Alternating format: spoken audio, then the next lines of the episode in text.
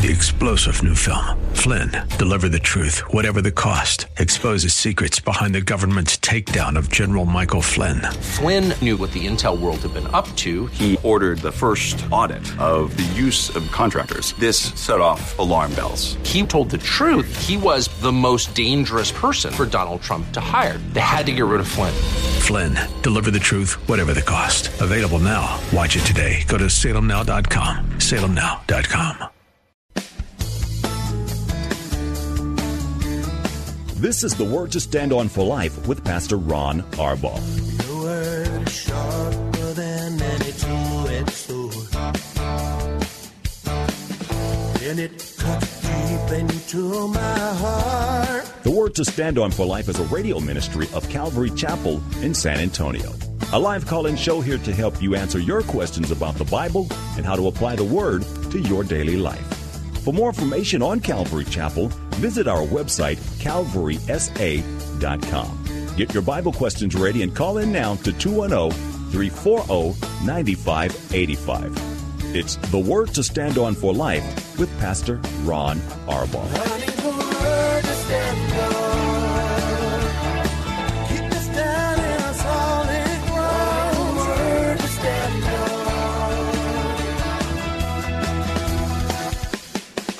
Welcome to the program. I'm Pastor Ron Arbaugh from Calvary Chapel in San Antonio, Texas. And this is the Word to Stand on for Life, a program dedicated to taking your phone calls and answering Bible questions or life questions or pretty much whatever's on your heart and mind.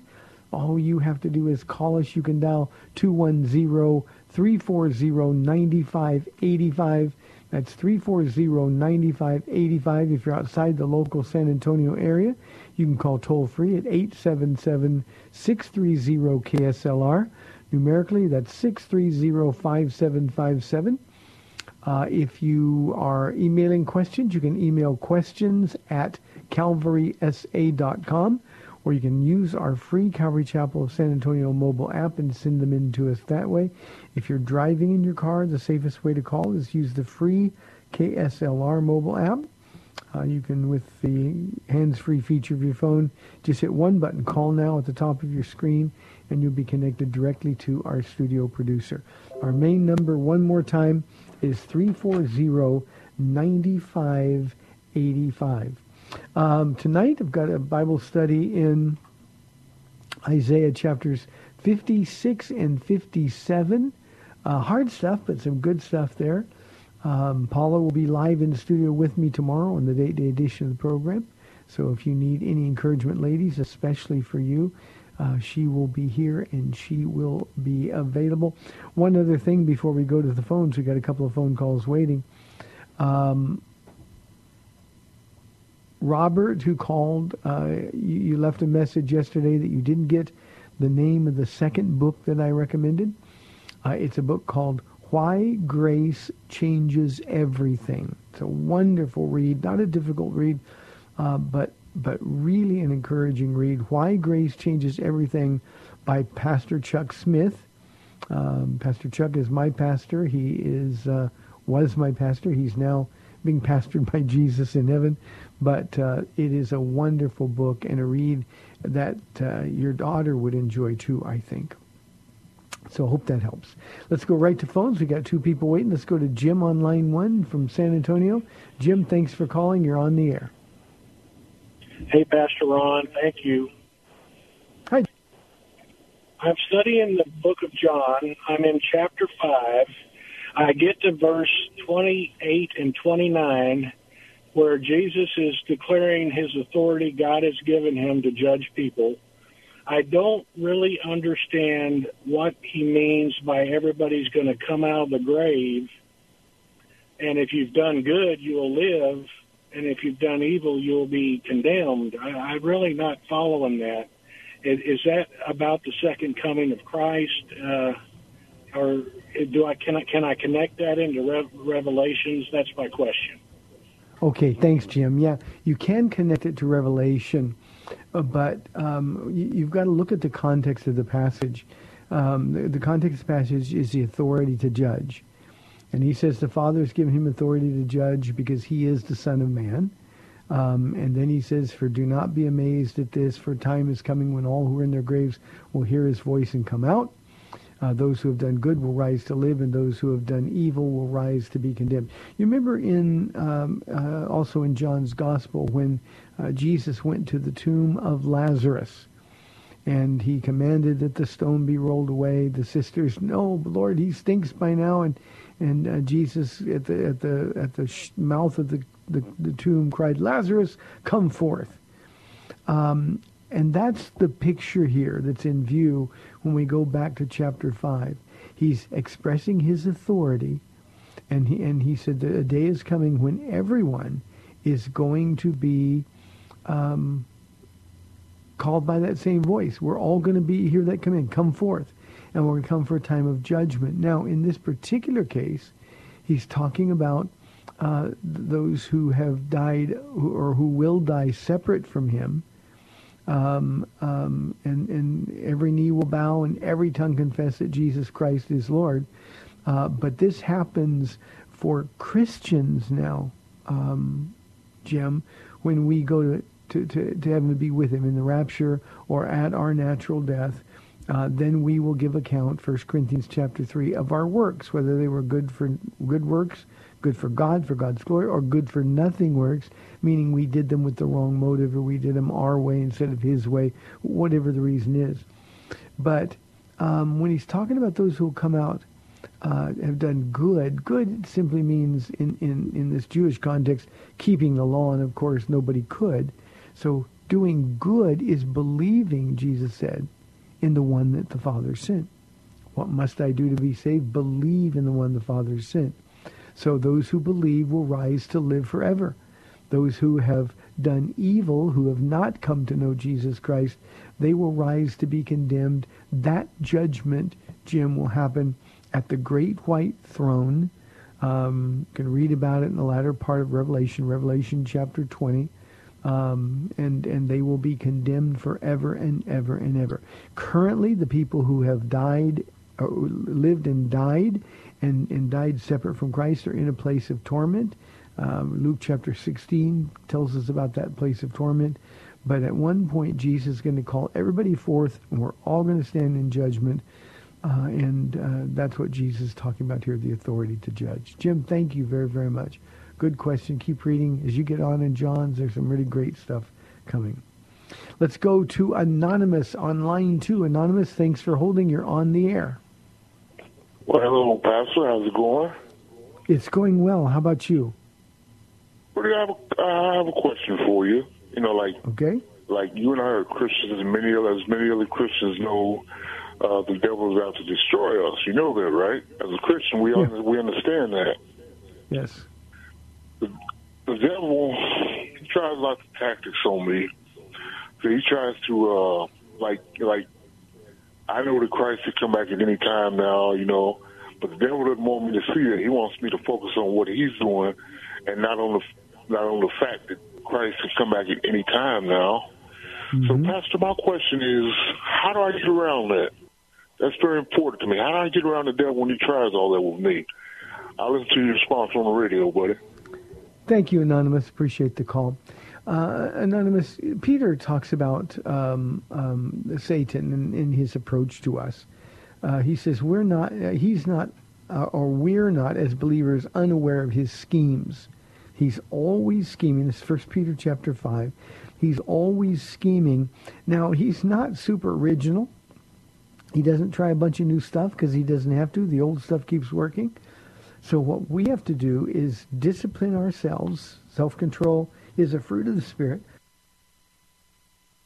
And as we discipline ourselves in the Word, washing daily with the water of the Word, um, having our minds transformed by the renewing or the making new of our minds, new thinking, um, we simply have to arm ourselves for his attacks. We've got to learn to discern um, his voice uh, versus the voice of God. We have to be uh, able to identify who our enemy is, and we have to understand the nature of the lies or the threats that he's trying. Now, again, he's never going to stop trying to kill, to rob, to steal, and destroy. He's never going to stop. But we need not worry about it because he who is in us, First John says, is greater than he who is in this world. So the devil deserves our respect. He is powerful. And, and he uh, is, a, I've said many times, the greatest student of human psychology that's ever lived. Um, but he can't read our minds. And so what we do is we take those thoughts captive, make them obedient to Christ, and when we do that, um, then the devil has no more opportunity to attack. Now, he's not going to give up, but we can close those doors. Now, there's one other thing I want to say here, Anonymous, that's very important. Uh, if somebody is in sin, the devil has been given an opportunity to destroy us. And we've got to understand that the Bible says, flee from those things, uh, trust in the Lord, run to Jesus, and then the devil will flee from us. But if we're going to have that kind of authority, then we've got to be walking in righteousness with the Lord. So I hope that helps, Anonymous. Good question, as always. Let's go to Ruben calling from Seguin on line three. Ruben, thanks for holding. You're on the air. God bless you, Pastor. How are you doing today? I'm doing well, Ruben. How about you? I'm doing great. I'm doing great. Uh, you actually answered some of my question, and then uh, you said something towards the end uh, that kind of scared me. But my, my uh, um, I think I think I've told you before that I I deal with a certain sin that that uh, well yeah the thing that I emailed you about and uh, I I I can't I I, tr- I fight it every single day and finally I spoke to the pastors last night and because I just like the preachings that they've been sending me are telling me that you have to get purged and that you have to get your lays. Yeah, they told me basically is that what they have to do is they have to come and put their hands on me. I have to get purged and that I have to be set free and I have to have that that that that spirit out of me. It has to be cast out of me and I have to throw it up out of me. You know, like literally. I mean, because that's how I grew up. The, the way spirits came out were that you would throw up. They would throw it up throw up or something. I, I just I never understood it, but they said that that's what they need they need to do. That they need to put pour oil oil on me, and you know uh, cast that spirit out of me. Well, every day I I pray against it, and I you know, and for the past week or so, it's hitting me more and more intensely. And I don't understand why. If I'm praying and I'm reading, and I'm I'm trying hard, Pastor. I'm trying so hard to live my life the way that God wants me to, but I just keep falling, Pastor. And I'm just like, you know, what do I do? What record? I'm just like at the end of my rope, and so I told them, and this is what they told me to do: that, that I had to get set free and delivered that way, and that's the only way it's going to go away. Yeah, Ruben, you, you've sort of raised the stakes here a little bit in terms of the church that you're going to because uh, what the, the, the, counsel they're giving you is not just wrong; it's dangerous. Um, you know, they're completely forgetting what Christ has already done. You know, whenever you talk about deliverance ministries, uh, we have been delivered once for all. It doesn't mean that we're not going to be tempted. It doesn't mean that our flesh is is weak, it doesn't mean that our flesh is not weak uh, and, and that sometimes we're going to fail. But what it means is that Jesus has done all the delivering that we need to do. Now, I understand in this charismaniac world that we live in in, in the church these days, uh, people want to take authority and they want to cast out demons and they want to, uh, but, but, but, but with no foundation biblically whatsoever, um, they're causing people a lot of damage, a lot of damage. And Ruben, this this church has now been elevated to a place where it is the danger to you because they're not teaching you what God has already done. They're teaching you what you need to do or what they need to do. Now, I can tell you why the devil keeps tempting you because it's working. But that's why you've got to have a foundation in the Word. Um, you know, we can take thoughts captive, uh, but we have to know what the Word says. We've got to replace the things that we're being tempted with by the promises of God and and it's it's not something emotional that we can do. It's not something uh, that anybody can do for us. Um, um, it, it's something that Jesus has already done. And so when we are tempted, I, I, I know I've given this verse to you before, but but the, the, the promise of 1 Corinthians chapter 10, verse 13, uh, is yours to, to believe. Um, God is faithful. He will not let you be tempted beyond what you can bear. And, and what that means is that while you are being tempted, then the Holy Spirit, you know, um, um, James says that we resist the devil and he will flee. But here's the thing, when the devil is tempting us and we're focused only on what we're being tempted to do, well, the devil's actually got the upper hand because Jesus is somewhere in the background. So what we have to do is when we're being tempted by the devil, when we're being lied to by the devil, what we've got to do is let Jesus take care of those things. And so we replace the thoughts that the enemy is bringing with our thoughts about Jesus. Consider Jesus, Hebrews says over and over. Uh, let us, there's a, I call it the salad bar section of Hebrews. There's actually two of them. Um, and, and in both cases, Reuben, uh, it, it gives you a sort of a, a formulaic approach to coming near to the Lord. Um, when the devil lies to me, I don't want to talk to him. I don't want to listen to him. So what I do, instead of focusing on what he's saying, I, I, I ask the Lord for more strength to focus on him, on his person. And it's the person of Jesus that saves. It's the person of Jesus that delivers. It's the power of Jesus that overcomes sin and temptation. So instead of focusing on the lies of the enemy and the thing you're being tempted with, what you do is simply say, Lord, what I want to do right now is draw close to you. You open your Bible and you start reading. Wherever you left off reading before, you start reading.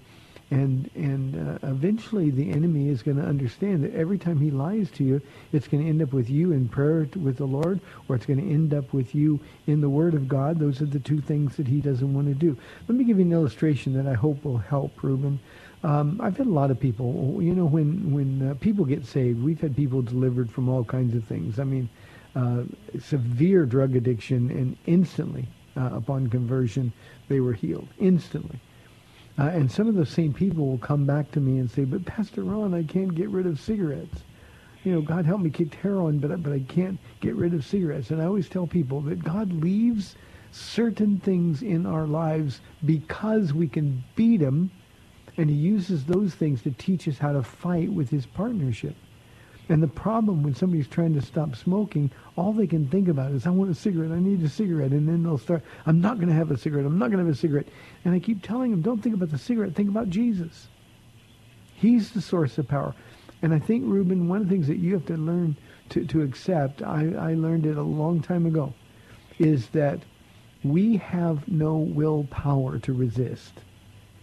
And that's what the devil's trying to do. He's trying to get us to fight him on his terms in our own strength where he has the upper hand.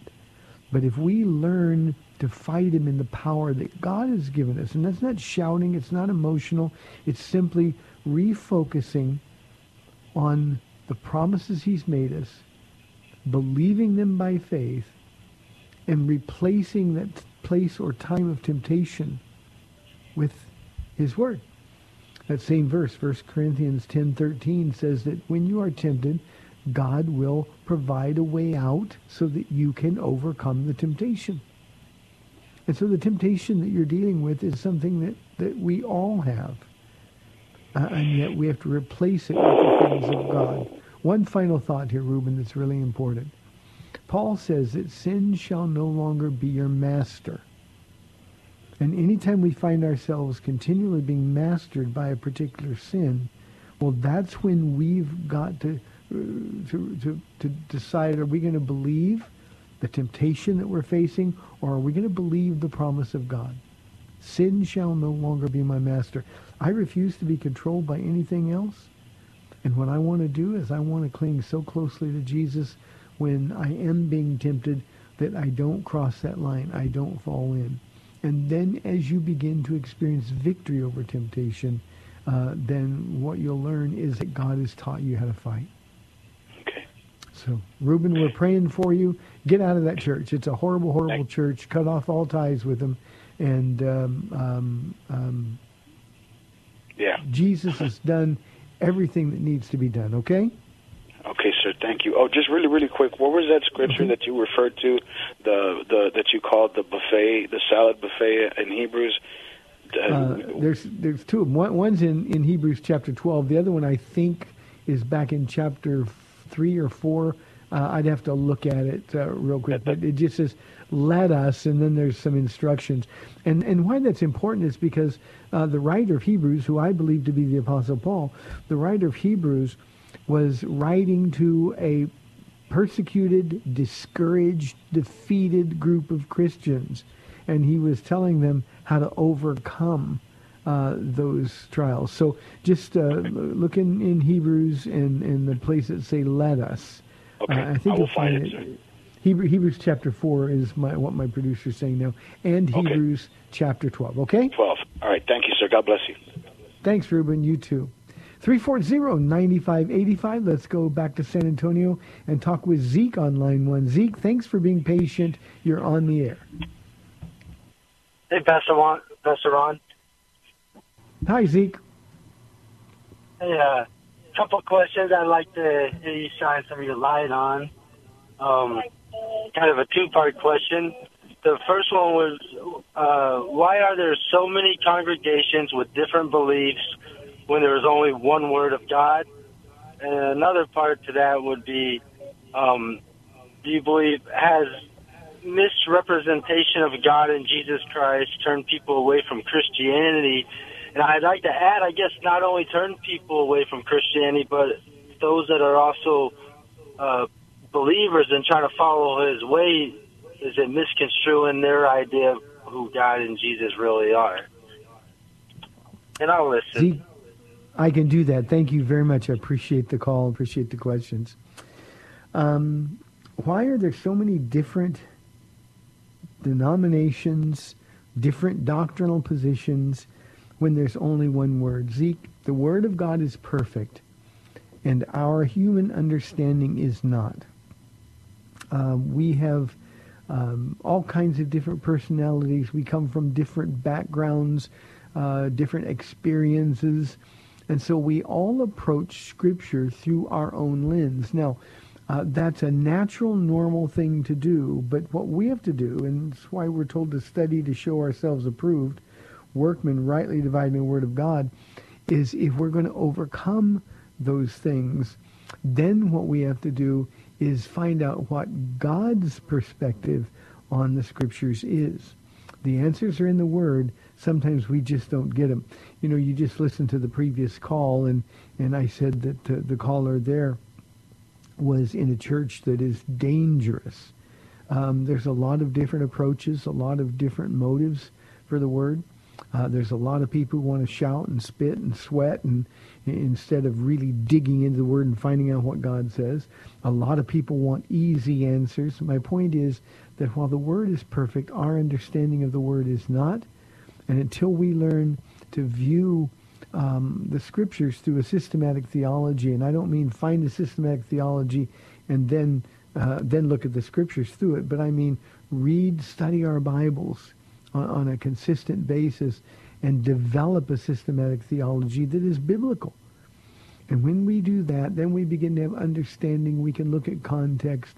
And the truth is that there's just a lot of different approaches that people have. Now, it's also true, Zeke, that um, there are things that we're free to disagree on that are secondary or even tertiary um, um, doctrines.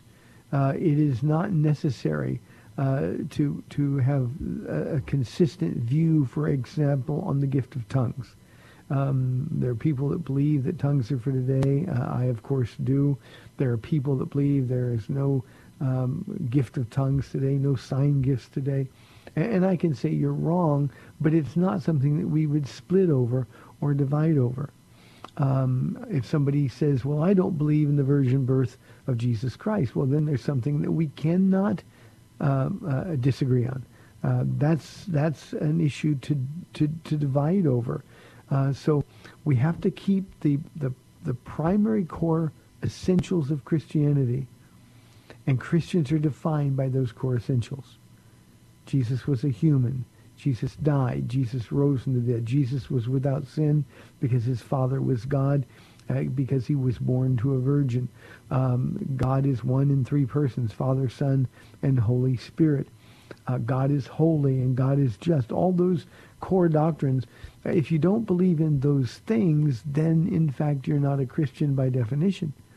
But real Christians disagree on certain things. What we have to do is hold fast to the essentials, give people liberty to believe different doctrines on the non-essentials, and still somehow understand that we're one with them. Uh, we're never going to agree on all of those things. At the same time, um, part of the test of our maturity is can we love other brothers and sisters in the Lord um, when they disagree with us on those secondary or tertiary doctrinal positions. I'll get to the other question on the other side of the break. Zeke, thank you very much. You're listening to The Word to Stand Up for Life. I'm Pastor Ron Arbaugh from Calvary Chapel in San Antonio, Texas, 340-9585. We'll be back in two minutes.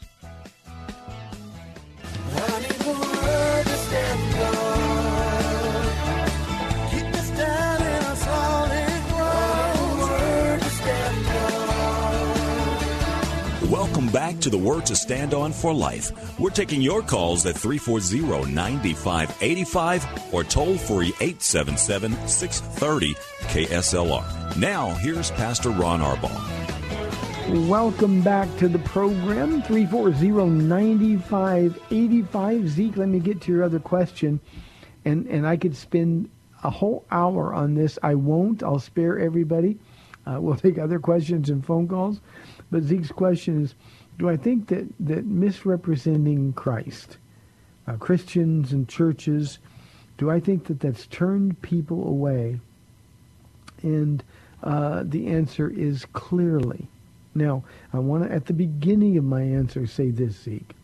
Not only has people uh, have people turned others away from Christ because of our hypocritical behavior, because of our lukewarm relationship with God, um, uh, you know, people go into churches and churches. Uh, you hear this from unbelievers all the time. All they want is my money. Um, yes, we're turning people away from God over and over and over and over. However, and this is really important, before the rest of this discussion, that does not mean the people have an excuse for turning away from God. Anybody that would look at my life instead of looking at Jesus' life is going to find faults. I'm going to disappoint people at some point or another. I'm always going to come up short. Uh, it's it's horrible when it happens, but we're all humans. There were people that were disappointed in the Apostle Paul. There were people that, that were, were out to get him. But you see, they're still responsible to God to find out who he is. And most often, Zeke, when I find somebody who says, well, you know, I'd go to church, but Christians are such hypocrites, um, most of the time they're not being honest. They're simply not being honest. So yes, we have turned people away from Christ. However, they're still accountable to God for what they do with this gift that we know as Jesus Christ.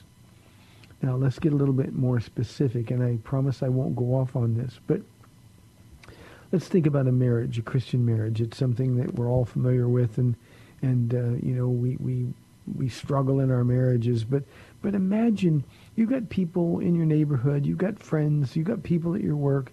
You invite them to go to church with you. You want them to come to Christ, but especially your neighbors, or even closer than the neighbors, your children in your home. They hear mom and dad argue they hear mom and dad say terrible things about one another and terrible things to one another. They hear unkindness and they hear this horrible volume and, and, and at some point, oh, and they call themselves Christians kind of thing. So yeah, we need to be aware of our witness uh, as, in the workplace. Um, we're Christians. We're talking about Jesus, but we're lazy at work. We don't give our employers a full day's work for whatever it is we've agreed to work for in terms of pay. How many times as Christians do we, instead of doing the work that we're assigned to do, we sit down and play with our phones or our computers? You know, that's really stealing from our employer. Or we look for shortcuts. Or maybe we just grumble and complain about how underpaid or underappreciated we are. And you see, when we behave like that, people seeking Jesus are going to be turned off. So, in short, Zeke, what we need to do is find that our life is lived in such a way. Jesus said it this way. Let your light so shine before men that they see your good works and then glorify your Father in heaven. I think what we do too often is we live the way we want. We kind of expect, okay, God, well, I'm praying for him or I'm telling him about you. But, but we've got to make our Jesus attractive. I was talking with Robert on the phone uh, day before yesterday, Zeke, and in his situation is home. Uh, we talked about it. He called back yesterday, and, and he said, you know, I had to do a lot of repenting because I'm responsible for my daughter falling away a little bit. See, that's the first thing we got to do, especially as parents. I don't know what kind of home you were raised in, Zeke, but in my home, my mom and dad argued. And when they argued, it was usually because they drank a little bit too much. Um, they would get really loud. And I remember how traumatized I was as a child over that. And I overreacted. You know, when I got married to Paula, and she's, she didn't hide anything. She's what you see is what you get. And and I would just stop her in her tracks. We're not going to argue. No arguing in this house. I'm not going to have my children listening to their mom and dad do those things. Um, there were a lot of years, a lot of years, when I would blame me not going to church on all of the hypocrites that I knew were there. Uh, I think Christians who are um, bigoted, prejudiced, I think we misrepresent the Lord. And that turns a lot of people off. I think we have this double standard when it comes to our current president. Uh, I think we're so happy that we have a conservative president who believes in the same core values that we believe in, but we support him with such vigor that it looks to the world like we're supporting him in his sin. And I think what we got to do if we're going to witness for Jesus is we got to be honest about things. It's it's great to say that, you know, I voted for this president and I'm glad he won. But when he said this, that was sin. When he said this, that was unkind. When he's focused on himself, that's not going to get the job done. I mean, think about it. What this president has going for him I mean, he has one of the opportunities to be, has had an opportunity to be one of the greatest presidents of, of uh, in our history. And he's ruined it with his sin. Now, everybody sins, I understand. But remember Jesus' words, who much is given, much is required. We who are Christians, Zeke, who've been given more than anybody else, we are accountable to God to live our faith in such a way that everybody can see it. And then when we're doing that, then when we share our words, then our words will have the power of the Holy Spirit. Great question, Zeke. And I, again, I could do uh, an hour on both of those questions, but, but I hope that answers. Thank you very, very much. Here is a question from Kevin. He says, uh, Pastor Ron, if someone believes that baptism is required for salvation, do they believe in a work salvation and are they really saved? Um, Kevin, I don't think in most cases they're, they don't believe in a work salvation. They don't look at baptism as a work. Uh, rather, they look at it as uh, an obedient response. However, if they believe that you have to be baptized to get saved, then they're they're believing in works. So it is a works gospel message that they're communicating. Um, but still, I believe that many of them, if not most of them, are saved. I think baptism is one of those doctrines that we can be wrong on, and it's not going to cost us our eternal life with Jesus. Uh, they're wrong. They need to study their Bibles to show themselves approved. They need to read the context. They need to take the Bible as a whole and, and come up with a systematic theology based on what the Bible says. Uh, but I personally, Kevin, don't believe uh, the Church of Christ here in Texas is is active. And while I think there are lots and lots of problems with the Church of Christ, I can say unequivocally that that most of the people I've met from a Church of Christ background are saved. I think they're wrong about some things. I think they uh, are missing out on a lot of the things that bring joy to our hearts. At the same time, uh, I, baptism is important, uh, but it isn't essential for salvation. And I don't think, Kevin, the, the fact that they're wrong about that disqualifies them from heaven. I've said this on this program many, many times, but I believe with all of my heart that we get to heaven, we're going to find a whole lot of people there whose doctrine was really bad. So um, that's the best I can do. Uh, there are cultish churches of Christ, and there are other cults that believe baptism is essential, not only baptism, but you have to be baptized by them uh, those people are not saved. Uh, they change the character and nature of God. So people can be wrong, um, but but there's some things they can't be wrong about.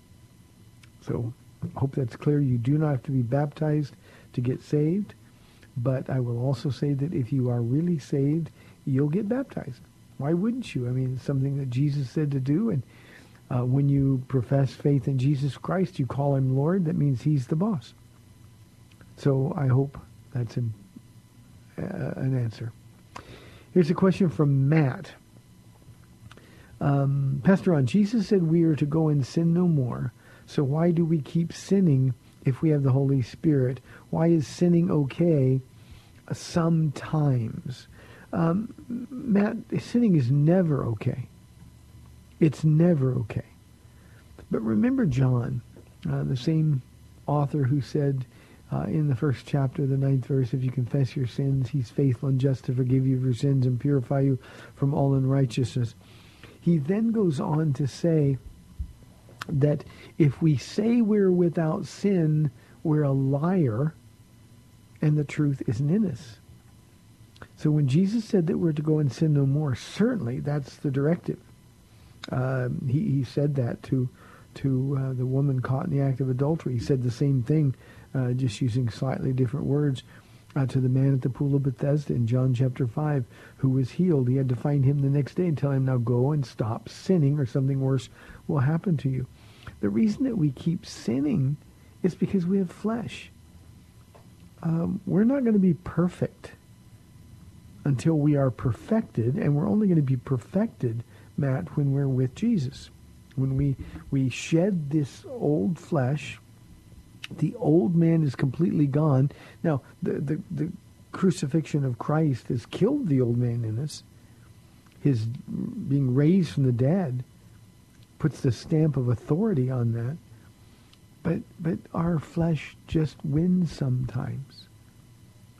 And I think too often our flesh wins because we're not in the Word. I think our flesh wins because we're focusing on carnal things, things that appeal to our flesh. We're focusing on um, a certain temptation. I was talking with Reuben earlier. Um, we sin because our flesh is weak. I think also we sin because we don't know the promises God has made us. We sin because we feed our flesh instead of feeding our spirit.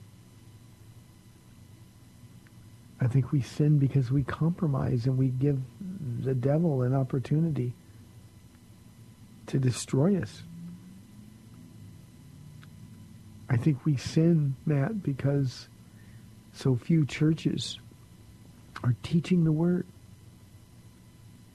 Think about this. Churches really don't talk much about sin anymore.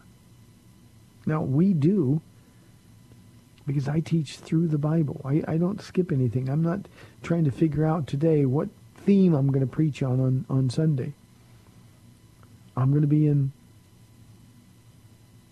Matthew, or I'm sorry, Luke chapter 19, and we're going to start Sunday where we left off last Sunday. And whatever it is, and this week happens to be the triumphal entry of the Lord, but whatever it is, that's what I'm going to teach. If it's really good news, great. If people leave here feeling so exhorted and so encouraged, that's wonderful. But if they come and I'm teaching about sin, I'm teaching about obedience, I'm teaching about the holiness of God, they're going to leave having been convicted.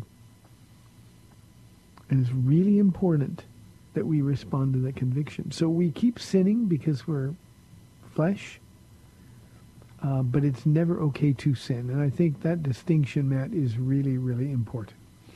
Let's go to a phone call. Let's talk to Teresa on line one. Teresa, thank you for calling. You're on the air. Yes, Pastor.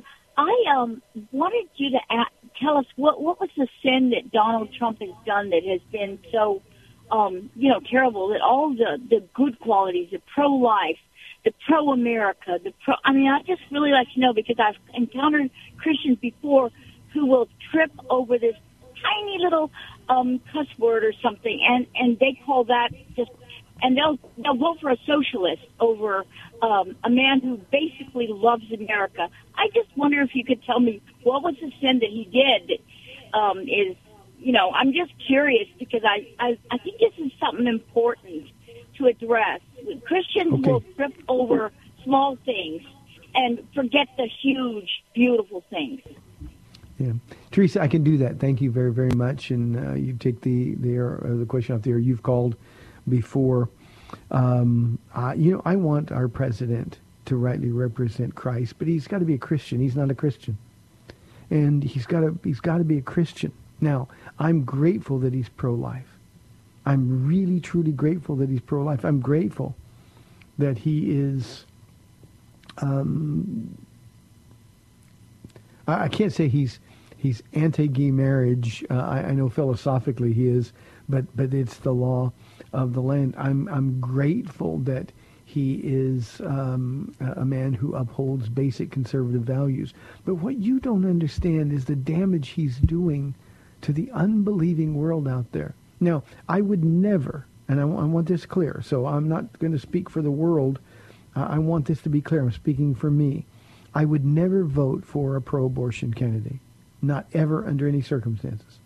I wouldn't vote for a socialist.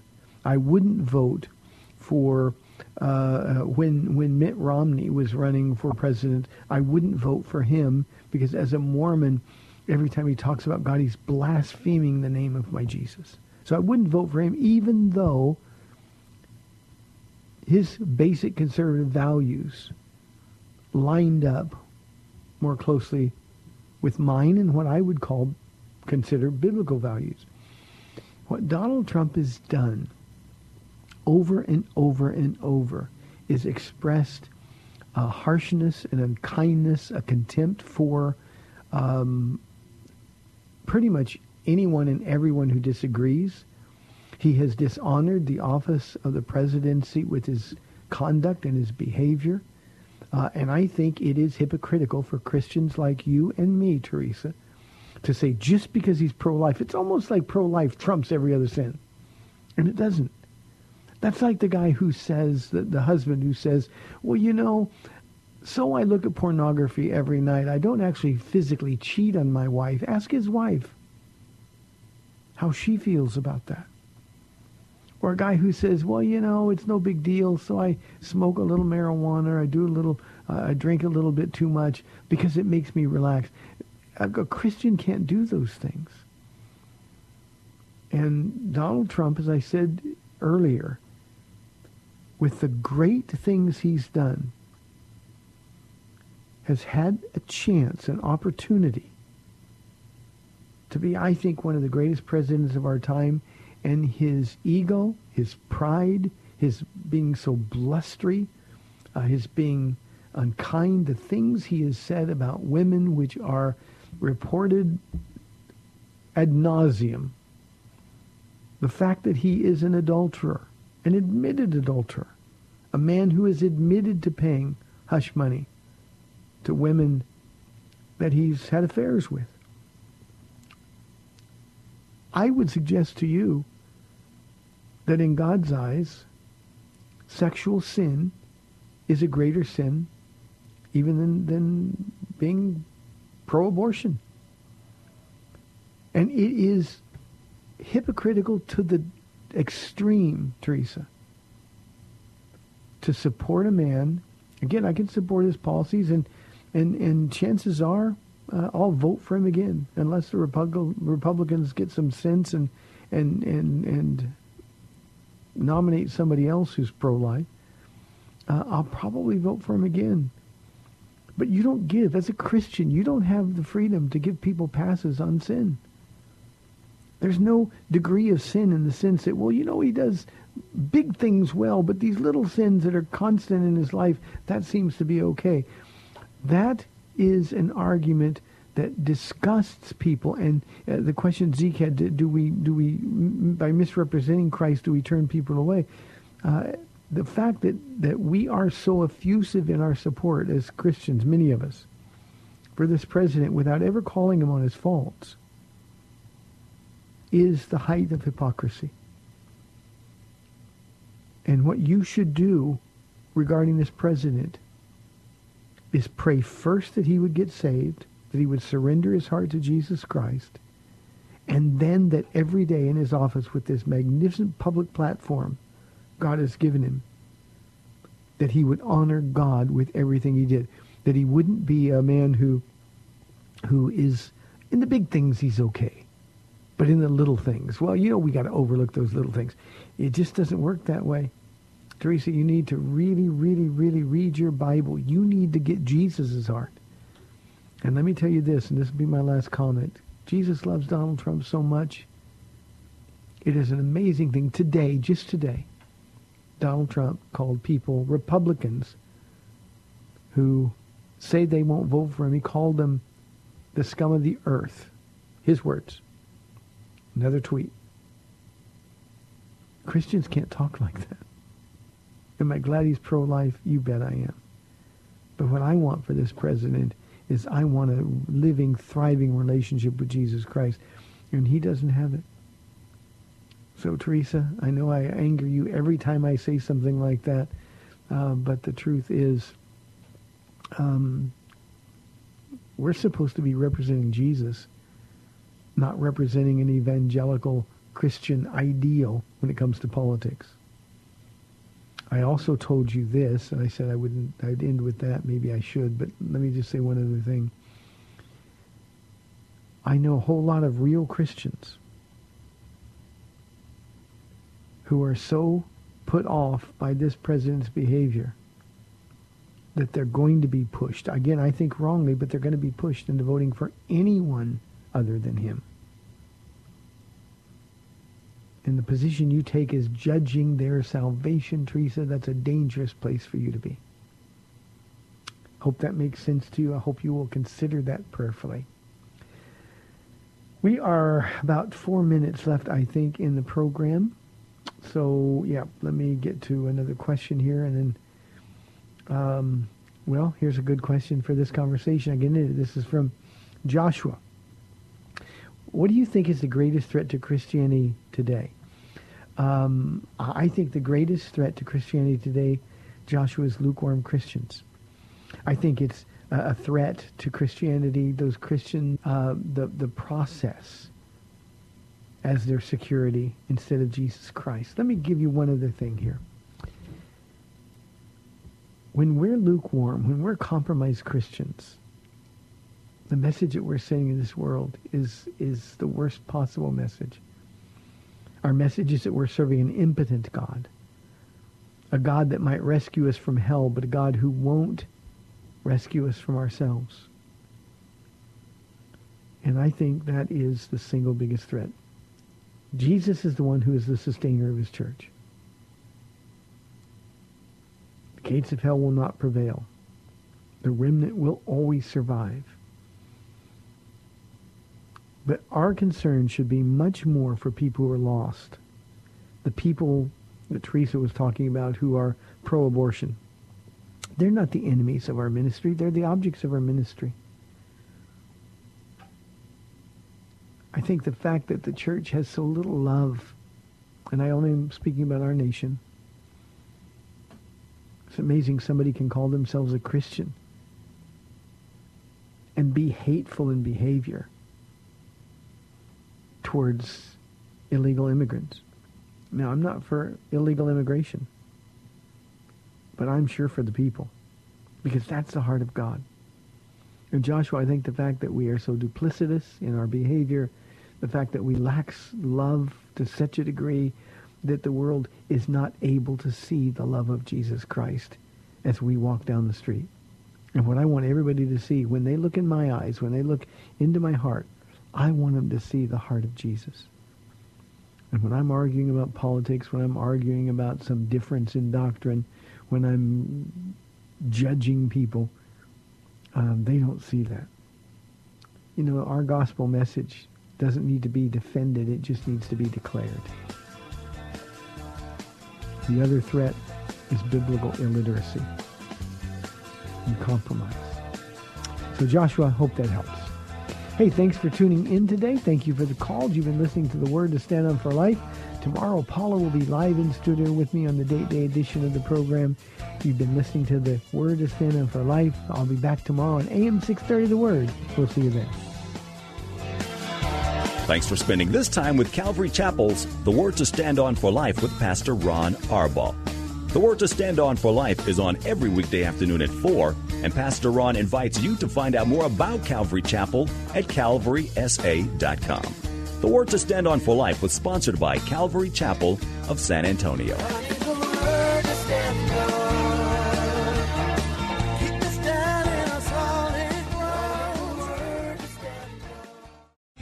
Three star general Michael J. Flynn, head of the Pentagon Intelligence Agency, knew all the government's dirty secrets. He was one of the most respected generals in the military. Flynn knew what the intel world had been up to. He understood its funding. He ordered the first audit of the use of contractors. This set off alarm bells. The explosive new documentary, Flynn, Deliver the Truth, Whatever the Cost, and covers the facts behind this scandal. Flynn told the truth. He was the most dangerous person for Donald Trump to hire. I find out the worst enemy that I'm going to face in my life is right here in America. They took my assessment and they wanted me to change it. And I was like, I'm not changing it. They had to get rid of Flynn. With in depth interviews, archival footage, and never before seen personal records of the man behind the headlines. I just felt like I was drowning. Flynn, deliver the truth, whatever the cost. Available now. Watch it today. Go to salemnow.com. Salemnow.com.